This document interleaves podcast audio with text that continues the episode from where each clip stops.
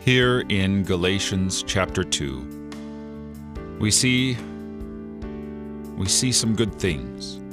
We read very good things. And here we have comfort for our troubled consciences. Christ lives in us. We have been crucified in Christ. It's no longer I who live, but Christ who lives in me.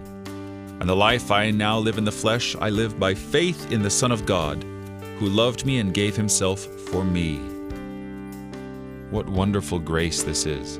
What wonderful news this is for people whose consciences are just shattered and crushed by the demands of the law, by society's expectations. How wonderful to know that you can just cast all of that off onto Jesus' own back, to give and commend to Him and His care all things, and that He thereafter would live through you. You are baptized into Jesus. This is the reality you live in. If you have been baptized into Christ, you believe in Him, you have been crucified with Him.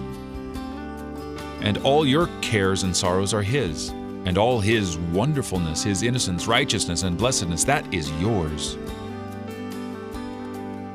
You're listening to Oratio, part of your morning drive for the soul here on Worldwide KFUO. Christ for you, anytime, anywhere.